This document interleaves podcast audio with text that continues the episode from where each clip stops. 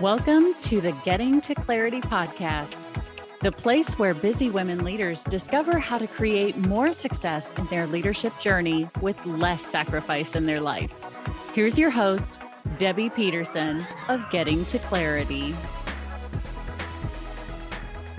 Hey, hello, and welcome to the Getting to Clarity podcast. I am Debbie Peterson of Getting to Clarity, and I am so happy that you are here.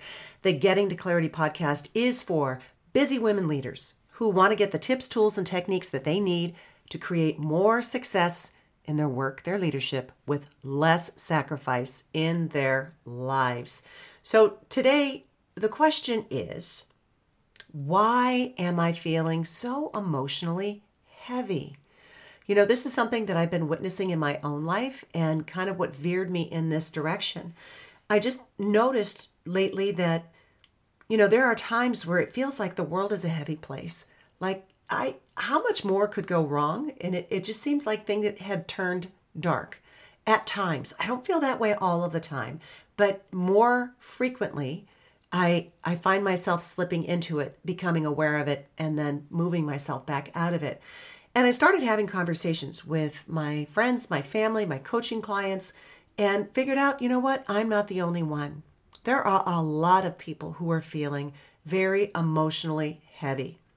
And, you know, is it no wonder? Because it's everything from a pandemic that just, oh my goodness, will not go away, to supply t- chain issues, you know, shortages of this and that in the grocery store, politics, local, regional, national, global level uh, are just a hot mess, it seems like. And the problem is that we aren't meant to carry all of this heaviness. And um, on, in some cases, we are taking on more heaviness without even realizing it. So, in this podcast, I want to help you discover why it is that we feel what we feel and what it is that we can do differently so that we don't feel as weighed down. Because as busy women leaders, oh, sometimes we take on too much, you know, or even someone who aspires to be a busy woman leader, because we're responsible for a lot. And we can get lost in trying to focus on everything and end up spreading ourselves too thin. If we aren't careful, then this heaviness that we feel can get comfortable and it can become a downward spiral. And I want more than that for you. I want it to be different. So let's talk about what we're feeling and why. And you may be thinking, okay, seriously, we're going to talk about feelings? Yes, we are. And here is why because what you feel are your emotions. And emotions are a barometer of what is going on in your life. So a barometer measures atmospheric pressure, okay? Uh, you know, they use it a lot in forecasting weather and determining altitude, things like that. So your emotions are basically doing the same thing for you. Are you going to have a sunny day? Or will it be dark and stormy? You know, are there things that are a bit heavy right now? Or have your emotions been elevated, right? Different altitude, and you are capable of doing more, taking on more. So let's start with what feelings are, what emotions are. Essentially, they are um, energy in motion. Emotions are meant to be experienced for a period of time. They are not meant to be held onto. They are not meant to be carried forever. Um, they are not meant to be worn as a badge of honor. And believe me, I have met people who have done all three. Um, they're intended to pass through, not stay with us. So, what they are is they are a signal from our unconscious mind or your subconscious mind, if that's how you prefer to label it, they're a signal that something that's going on right now is not going in the direction that you want it to. And, you know, whatever it is that's happening, it isn't aligned with your best interest. Um, we feel these things because our unconscious wants us to pay attention to it. See, our unconscious has a blueprint of what is ideal for us. And anytime we kind of you know, or a roadmap, let's say, so we don't mix metaphors. Anytime we get off the beaten, you know, the, the path that we're supposed to be going, um, then these signals come up so that we can get back on track. And that's what these emotions are. It's kind of like, hey, woohoo, wait a minute. I really need you to pay attention to this because I'm not at all sure that this is what you want to have happen. But, you know, what can happen instead is that we feel an emotion. Let's say, for instance, we feel anger or we feel frustration. at a situation. And instead of paying attention to it and exploring why we feel this way, which is what we're supposed to do, we push it down. So we trap the emotion that's meant to pass through us, right? It's just meant to keep moving, energy and motion. Um, when we say things to ourselves like, well, I just, I just need to power through this. I just need to keep my head down and power through it. I am a strong woman. You know, suck it up, buttercup. But if you keep telling yourself that you don't have time to deal with this right now, whatever this is, then, you know, this can be a problem. You can literally trap the emotion. It doesn't move through you anymore. It's kind of like, okay, I need to stay here. She's not ready to deal with this. So, what can you do instead? I'm very glad that you asked. I always am because you know me, I love to give actionable strategies so that you've got something to do and uh, something to think about as well. So, here are five strategies to help you release what is weighing you down. And we're going to take these in steps as a process, so to speak. So, the first step is to become aware of what you're feeling. We are so used to just ignoring it sometimes. Um, and, and not being willing to go there, this may seem like a no brainer, but it is the place to start because this awareness, nothing can change if you don't have the awareness of what's going on. So it is a win, even if you are stuck and pissed off and or sad or feel guilty and you realize it, it's still a win because that's self awareness.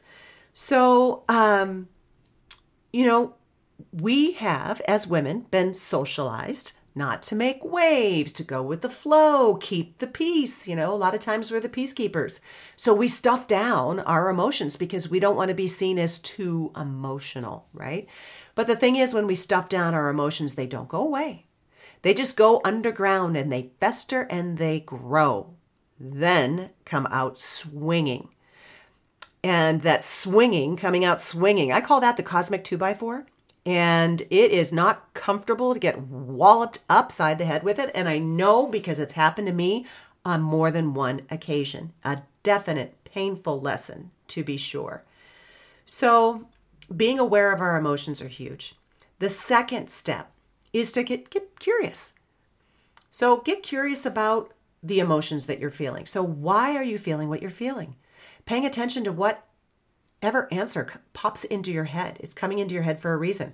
So, what situation or person triggered the emotion? What is it about that person that triggers you? You know, what does this emotion have to share with you? You can literally ask yourself these questions and pay attention to what answer pops into your mind. So, for instance, you know, journaling around this, just stream of consciousness, whatever comes up, mark it down. You'll be surprised what comes out when you let your mind go. And this is a great way to uncover information that allows you to need to learn what you need to know in order to move forward. And let me just be clear, there's no bypassing it though. So you are meant to feel what you're feeling for a reason. And if you aren't willing to go there by telling yourself, I don't have time for this, I can't deal with this right now, you are pushing off the inevitable. So just keep that in mind. You got to go there eventually. You might as well go there when it's a smaller feeling rather than when it's the two by four. I wouldn't have had the two by four if I would have paid attention when it was smaller.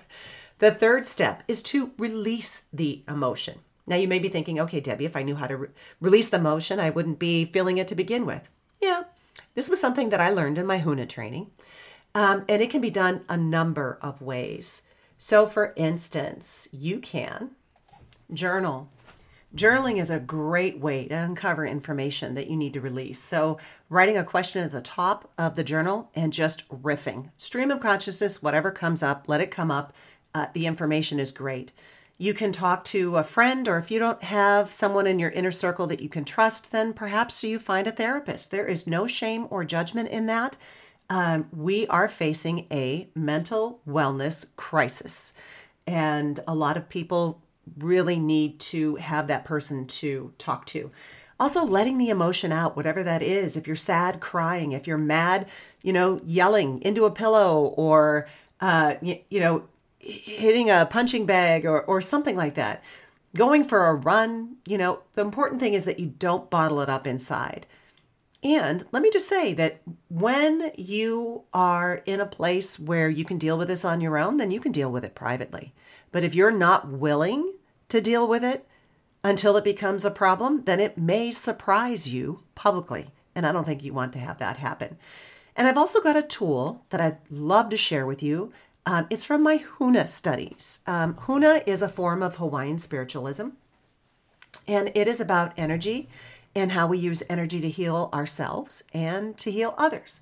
And so, what I've done is I have recorded a series of guided meditations that uh, release n- negative baggage that we carry around that we don't need to any longer, like anger, sadness, fear, guilt, limiting beliefs and decisions, um, uh, self doubt, things like that. So I've got a playlist and I'm going to include it in the notes for you so that uh, you can have access to it. And the great thing is that you don't need to do anything, you just have to listen and then pay attention to what pops up. It's an experiential um, meditation.